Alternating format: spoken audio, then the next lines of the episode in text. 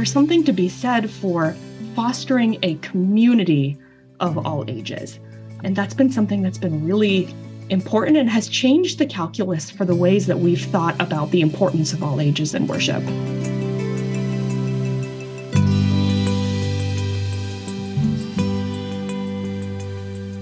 I'm Kristen Verhulst, your host of this episode of Public Worship in the Christian Life, a podcast by the Calvin Institute of Christian Worship. Find us at worship.calvin.edu.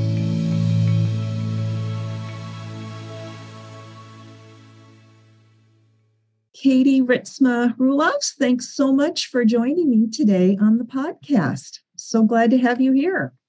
Thanks, Kristen. I'm glad to be here with you. Thanks for the opportunity. Katie is a commissioned pastor in the Christian Reformed Church of North America and serves as a content specialist with the Office of Worship Ministries. And she's also associate editor for the quarterly magazine Reformed Worship. Katie shares that she has been a lifelong musician who has been passionate about church music and worship since childhood. That led her to degrees in music and worship, seminary studies, and now her full time ministry work in several different contexts. So, Katie, I wonder if we could start with hearing a little bit about your calling story. What brought you into this place now, even though that you mentioned earlier, love for music as a child? So, when I write in my bio that I'm a lifelong church musician, my mother will be able to verify for you that that is the truth. If you were to ask her, I was born a church musician. I grew up in a really musical family with an older brother and an older sister who were in chorus and who were in violin and piano lessons. And my mom will recount that I started banging my spoon on the high chair in time, mind you, mm-hmm. as a baby. And she knew then that there was some kind of musical gift there to harness. But I grew up in a musical household and I grew up in a church music household, which was really formative in my early years that I don't ever remember a moment where I wasn't deeply involved in the hearing of church music and church liturgy on a weekly, if not daily basis. And that led to an early love of both church and music. Started music lessons at a young age and started church music lessons at a young age, which led to a degree in college and in seminary studies and now ministry contexts. I just wrapped up 16 years of service as the minister of music and worship at the Washington, D.C. Christian Reformed Church. And that Congratulations. was wow. thank you for that. I, I can count them by the number of advents, right? 16 advents at a church or 16 lents. Um. But yeah, just wrapped up that position and stepped out of kind of a local ministry context and into a broader context, serving churches and supporting other worship leaders in that weekly work and in that uh, those weekly roles tell us a little bit more about that. What kinds of questions are churches asking you, and maybe especially around this area of church music or participation by the full congregation, intergenerational questions? It's interesting, Kristen. This is a question that a lot of churches are asking. And it's one that started pre COVID, but I mm. think COVID has escalated that conversation. I think for a while, people have realized that there's a growing disconnect and a growing divide of ages in worship. I had an interesting conversation with a couple of college chaplains, and they opened my eyes to something that I don't think I quite realized until talking with them that they're receiving college age students who have never sat in a pew, mm-hmm. who have never actually participated in corporate worship with a congregation of all ages. Our churches have done so well in educating children in the gospel and in faith and growing their faith tradition. But we've done it essentially outside of the sanctuary in age appropriate ways that have that have formed their faith and have helped them to be able to grow but they've missed the entire corporate worship experience mm-hmm. starting in nursery as babies and a children's worship education program in their elementary school years and youth group in middle school and high school. So by the time kids are going off to college, they've never actually sat through adult worship services or what we'll call adult worship services. And that was eye opening to see that there has been an intentionality in this divide, whether or not we have wanted it to be there, whether or not we have realized that it's happened. And then COVID hit, right? And churches closed down to in person worship, and many went virtual. Families were worshiping at home on their couches in their living rooms. And all ages were again once worshiping together again. And then when churches started to reopen again, most didn't have children's ministries, right? Because children's mm-hmm. ministries still didn't feel like the safe thing to have. And so there wasn't this, there wasn't the robust programming that a lot of churches were used to. And pastors and worship leaders and church leaders in general are starting to ask these questions of okay, we didn't have children's ministry. So, how do we do a better job of integrating all ages into worship, regardless of whether we're going to start up all of this programming again? And most churches have. But what we're hearing and what we're seeing is that they're trying to do it in new and more thoughtful ways. And so that's mm-hmm. those are some of the main things that we're hearing, and they're great questions to wrestle with. Yeah, they certainly are related to your work is this magazine called Reformed Worship, which is very much a practical magazine, uh, really hopefully there to provide resources to congregations. In your work and with Reformed Worship, what there too are you hearing and hoping to put in the magazine that will reach churches? So, our last issue that went out at the beginning of the summer was one that was intentionally meant to continue this conversation. Um, it was meant to highlight intergenerational worship through the whole of the issue. And the best way to describe what we are hearing and how we, we were responding is to kind of describe the structure to you, I guess, of how we decided to put that issue together. We have a couple staple features that always appear. For this issue, we were thinking strategically about the way to best communicate and to best, again, highlight what we were hearing, but also what we were hoping that churches can walk away with. And so the structure for this issue actually, it was interesting. We did it in letter format. There's something captivating about letter, about letters. I miss the art of like receiving mail that actually comes in an envelope. So yes. the so the whole issue was structured by letters. We had a letter, dear pastor, mm. dear worship planner, dear congregation, dear parents and dear mm. child of the covenant. And the goal with that was to highlight that intergenerational worship, not just worship that includes children, but worship that includes all ages, is comprehensive and broad in scope. If we have the expectation that intergenerational worship falls exclusively on the shoulders of the pastor or the worship planner, we're going to miss our mark. There is a greater need for corporate buy in. If we're going to really do this thing and we're going to do it well, it needs to actually be corporate worship, which includes all ages, all leadership, all participation. And so that was the goal with that issue. And as those letters were coming out, um, it highlighted just a lot of really interesting things for us about the importance of the way in which we include all ages in worship, but also some of the ways that I think that we've missed the mark. So I can take off my editor hat and put back on my worship planner hat. I had the privilege to write the Dear Worship Planner letter. Mm. Um, and even as I sat down to write that, I realized all of the ways that I've fallen short in this over the past however many years of worship planning. I was a full time paid staff, and it was still difficult to find the time to invest in this and to do it well. Thinking about worship planning and thinking about all of the all of the intricacies involved with trying to have a balanced service and a balanced song diet and all of those things, it's a lot easier to aim at one demographic of people and to do that really well than it is to think more broadly and comprehensively in scope. And I know that I was guilty of that many, many, many times. That it takes a lot of work to get all ages involved. It takes an intentional amount of preparation and time and thoughtfulness.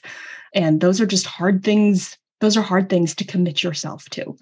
Others, when we were talking uh, the letter to the dear pastors, same thing. It's easier to aim your scope in one direction in one area and really, really get it right. And it's a lot harder to broaden out the conversation. But I will tell you that it's always worth it. It's always worth it to do it, but it is much more difficult.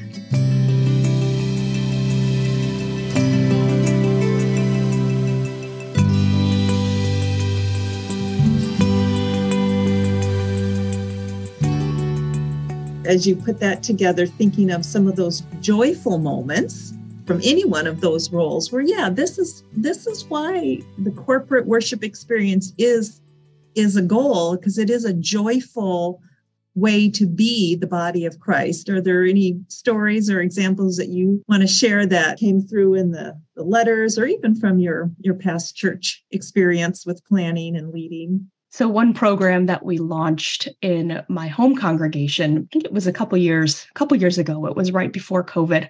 My colleague and I were brainstorming ways that we could do a better job of fostering community, recognizing the importance of building community and out of that community starting to build a broader idea of what intergenerational worship could look like. And we launched a program called SPUDS, S P U D S, like picture potato, spuds. That was the goal.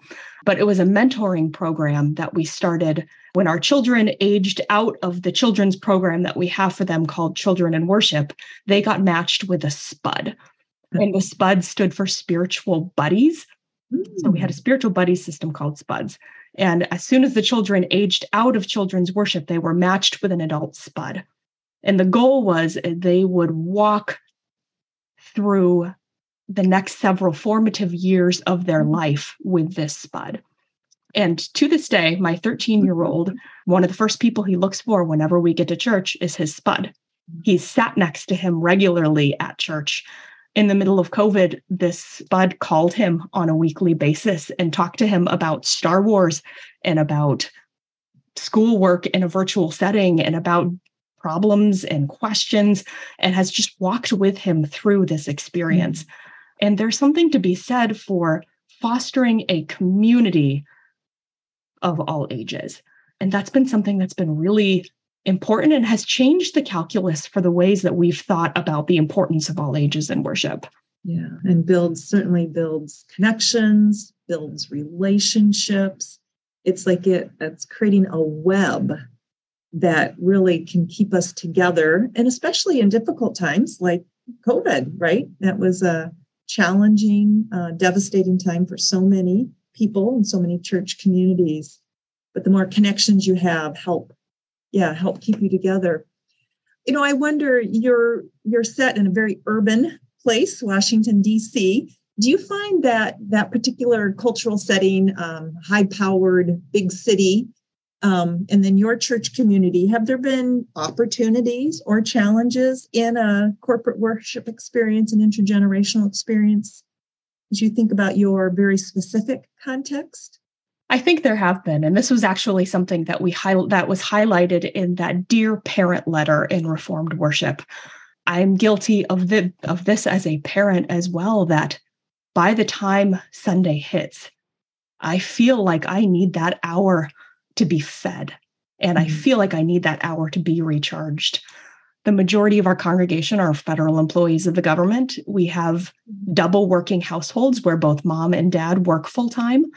And so by the time Sunday rolls around, the thought of intergenerational worship, especially intergenerational worship that is not aimed broadly, means trying to supervise your children in a service that's not necessarily like geared for them while mm-hmm. also trying to fill your own tank. Kind of makes me think of like the, the cheesy analogy is on the airplane when they tell you to put on your own your own oxygen mask before helping your child and in a busy urban setting where it's it's it's high paced and jobs are demanding people crave that spiritual time on sundays and intergenerational worship is a big buy-in when you're talking about having children in the pews it makes it much more difficult again if not everybody has bought in and it's not a service that is meant for all ages all ages in pews it's a lot more difficult. So i've noticed that especially in our context as well that people come to worship ready for something different than what they're experiencing on their monday to friday. That does talk about a growing disconnect between work and worship but at the same time there is an intense need not only for adult Christian community, but also for a time of worship and feeling as though you're being fed. Yeah, that's I think probably one of the one of the greatest things I've noticed, especially in our urban setting, that might be different than a rural church. I wonder if there's I don't know if you had this dear so and so in the in the current issue. I don't have it in front of me, but I wonder if there's one to dear seminary student.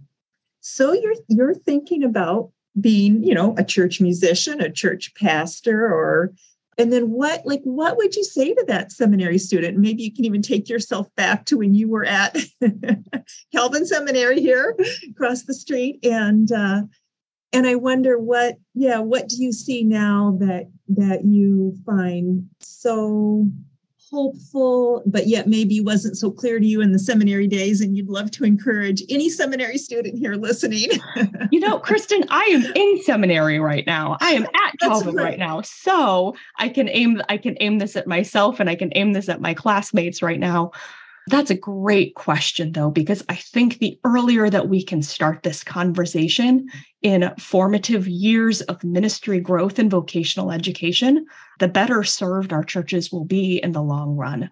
I think my greatest challenge for those in seminary is simply to remain curious, mm. to be willing to ask questions of, okay, I'm looking at this really deep theological concept. I am looking at the overarching and context and theme of scripture. But how is it that we see all of the generations represented in what we're learning? Again, we're talking broadening the scope here, but remaining curious to both the needs and the expressions of every generation. I even wonder about an exercise wherein you take a sermon text that you're preparing to preach and preach it from several different vantage points. Mm. Um, preach it in mm. several different directions and just broaden out your scope and your mind enough to then be able to try to piece that together into something that will be more cohesive and more generous across all ages. But even just a curiosity and a wonder to the different age groups and what their spiritual needs are and what their mm. faith formative needs are at the time and just to start thinking about that um, as you study and it can be something as silly as i wonder how i could explain this particular word in greek mm. in a way that is captivating and important for all ages. I love that curiosity and that carries carries a person their whole lifelong journey. It's a, a way of being open and receptive to others which strikes me as what the body of christ is is trying to be well, Katie, I've really enjoyed our conversation today, and I appreciate all that you do. And I hope very much that folks can be encouraged by your story and work together here in this school for an intergenerational community. So, thanks so much. Thanks for having me, Kristen.